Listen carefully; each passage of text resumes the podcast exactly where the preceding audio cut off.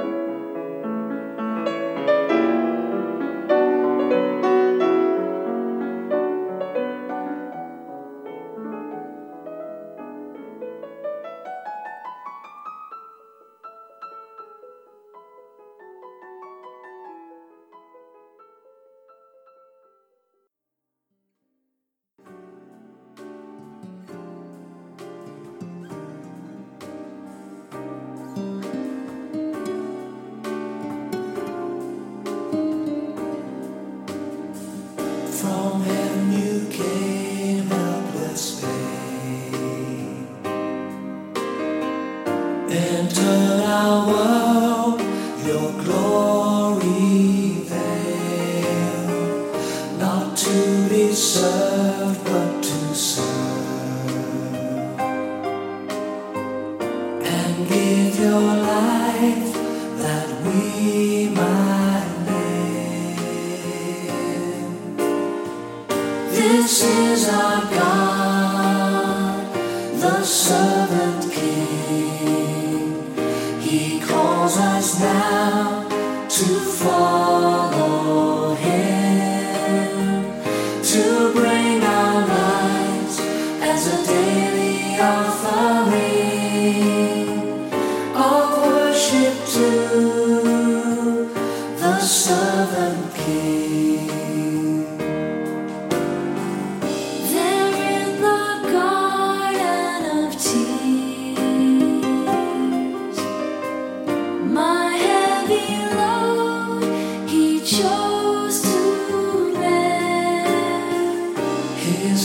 with sorrow was torn.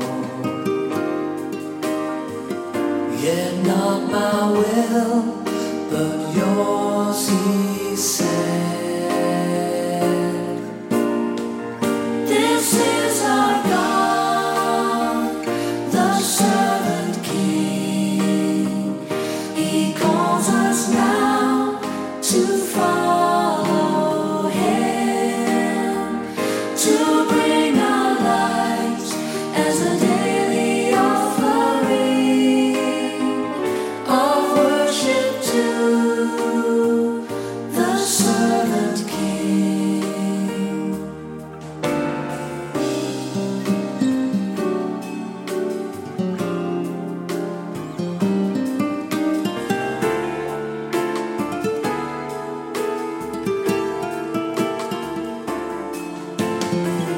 Come see his hand.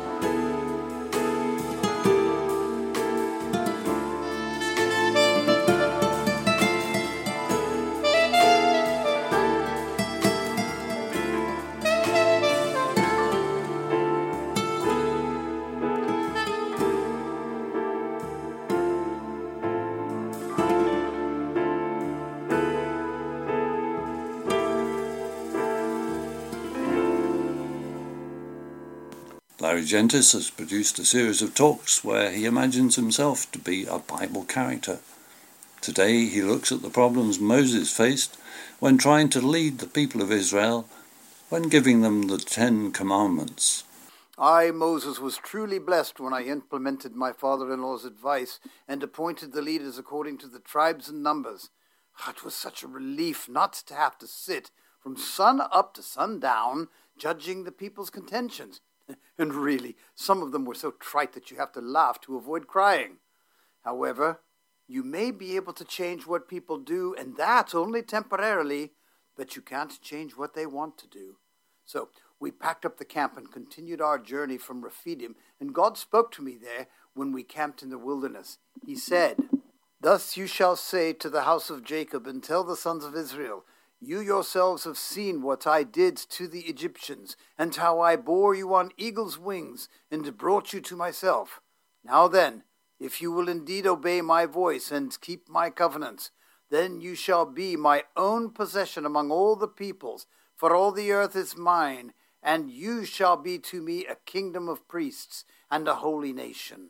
So I came and called all the elders of the people after God spoke, and set them before all the words that God had commanded me. And all the people answered as one voice, saying, Everything that the Lord has spoken, we're going to do. And the Lord spoke to me again, saying, Go to the people and consecrate them today and tomorrow, and let them wash their garments. Let them be ready for the third day. For on the third day the Lord will come down on Mount Sinai, in the sight of all the people. You shall set bounds for the people all around, saying, Beware that you do not go up on the mountain or touch the border of it. Whoever touches the mountain shall surely be put to death. No hand shall touch him, but he shall surely be stoned or shot through. Whether beast or man, he shall not live. When the ram's horn sounds a long blast, they shall come up to this mountain. So when it came about on the third day, when it was morning, that there was thunder and lightning flashes, and a thick cloud upon the mountain, and a very loud trumpet sound, so that all the people who were in the camp trembled. And then I brought the people out of the camp to meet God, and they stood at the foot of the mountain. Well, I was on that high place for many days, and they seemed to go by without me even noticing it. After the ten basic commandments were engraved, he spoke to me of many things, such as the tent of encounter, or how the priests were to be clothed and prepared, the Sabbath day, and how the sacrifices were to be conducted. Me, I continued chipping away with my chisel, very careful not to miss a word of what he was saying. Suddenly, the Lord changed his tone and said, Go down at once, for your people, whom you have brought up from the land of Egypt, have corrupted themselves. They have quickly turned aside from the way which I commanded them. They have made for themselves a molten calf, and have worshipped it, and have sacrificed to it, and said, This is your God, O Israel, who brought you up from the land of Egypt. I have seen these people, and behold, they are an obstinate people. Now let me alone, that my anger may burn against them, and that I may destroy them. But I will make of you a great nation. So God was offering to wipe out all his people and put my family in its place.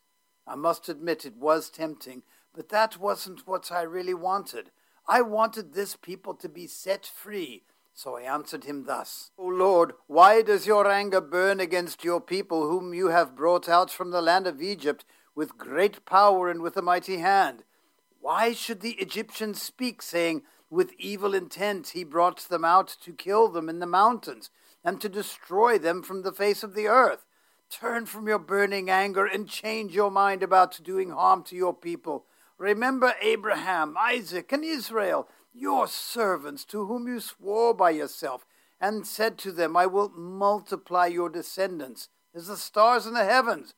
And all this land of which I have spoken I will give to your descendants, and they shall inherit it forever. So the Lord changed his mind about the harm which he said he would do to this people. He relented and seemed pleased that I'd spoken in favor of mercy. But I still had to go down that mountain, see the horrific sacrifice they'd committed, and deal with them. I'd spoken mercy, but it might entirely be a different matter to show mercy. Well, this just goes to show that you may be able to change what people do, and that's only temporarily. But you can't change what they want to do. Only God can do that. This comes from the book of Exodus, chapters 19 and 32 in the Holy Bible.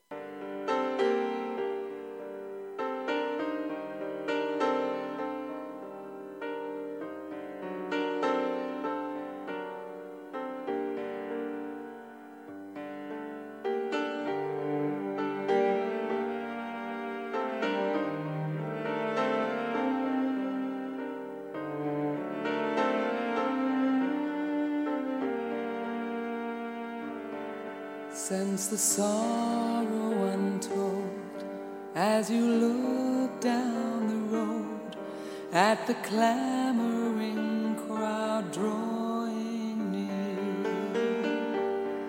Feel the heat of the day as you look down the way. Hear the shouts of Hosanna the King.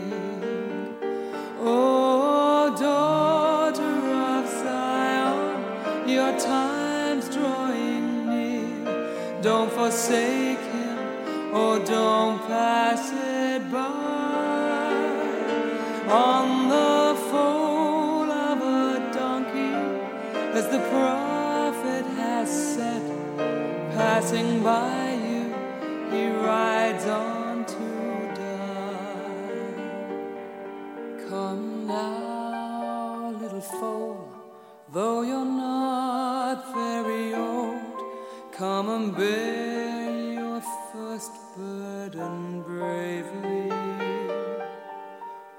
so softly upon all the coats and the palms.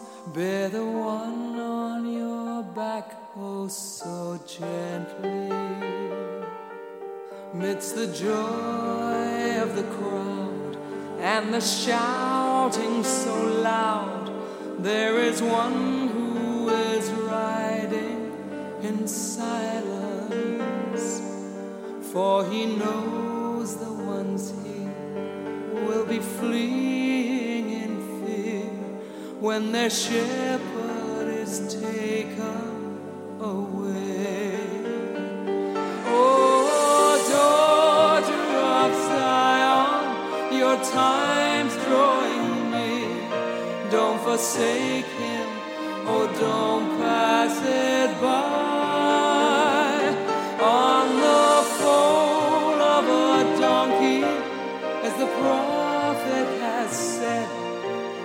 Passing by you, he rides on to die.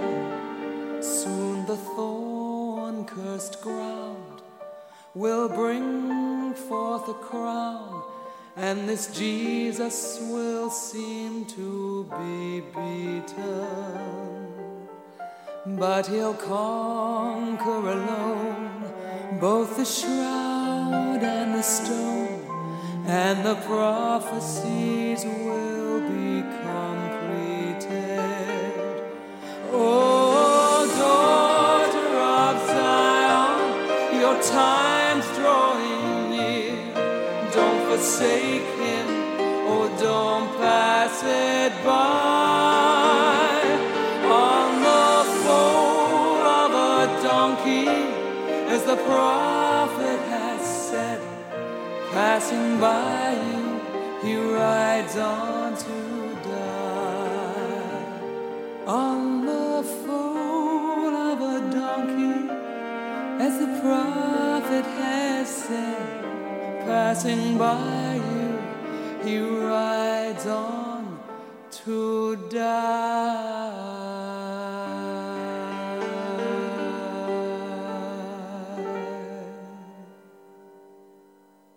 Alan Sorensen is Church of Scotland minister in Greenock. Alan has given us permission to broadcast some of his short Godspots, and today he explains Vujade. Now, the real trouble with being senile is you could be having deja vu and not know it. I tend to suffer from something else nowadays vujade. That's where you say to yourself, I don't know where I am, but I recognise it. Faith is all about seeing patterns in the world, recognising God at work, even though you're in a new situation. That's why, when the house burns down, the wife runs away with the milkman, and the kids get beriberi, you cry and scream in agony, but you still say, Well, let's see what God's going to pull out of the hat here. Because when you look at his dealings with these people throughout history and in our own lives, there can be disaster after disaster, but God is never out of the picture. I don't know where I am, but I recognise it. Vujade! Manifest the blessings to you. The new. Jeremy Irons has recorded the Psalms from the authorized version of the Bible. Today we hear Jeremy reading Psalm 115. It's followed by part of Psalm 115, written by Heinrich Schütz and sung by the choir of Trinity College, Cambridge, with His Majesty's sagbutts and cornets, directed by Richard Marlow. Not unto us, O Lord, not unto us, but unto thy name give glory, for thy mercy and for thy truth's sake. Wherefore should the heathen say, where is now their God? But our God is in the heavens. He has done whatsoever he hath pleased. Their idols are silver and gold, the work of men's hands. They have mouths, but they speak not. Eyes have they, but they see not. They have ears, but they hear not. Noses have they, but they smell not. They have hands, but they handle not. Feet have they, but they walk not. Neither speak they through their throat. They that make them are like unto them.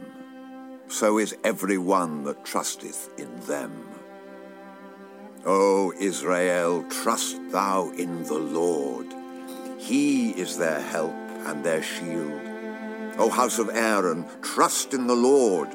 He is their help and their shield. Ye that fear the Lord, trust in the Lord. He is their help and their shield. The Lord hath been mindful of us. He will bless us. He will bless the house of Israel. He will bless the house of Aaron. He will bless them that fear the Lord, both small and great. The Lord shall increase you more and more, you and your children. Ye are blessed of the Lord, which made heaven and earth.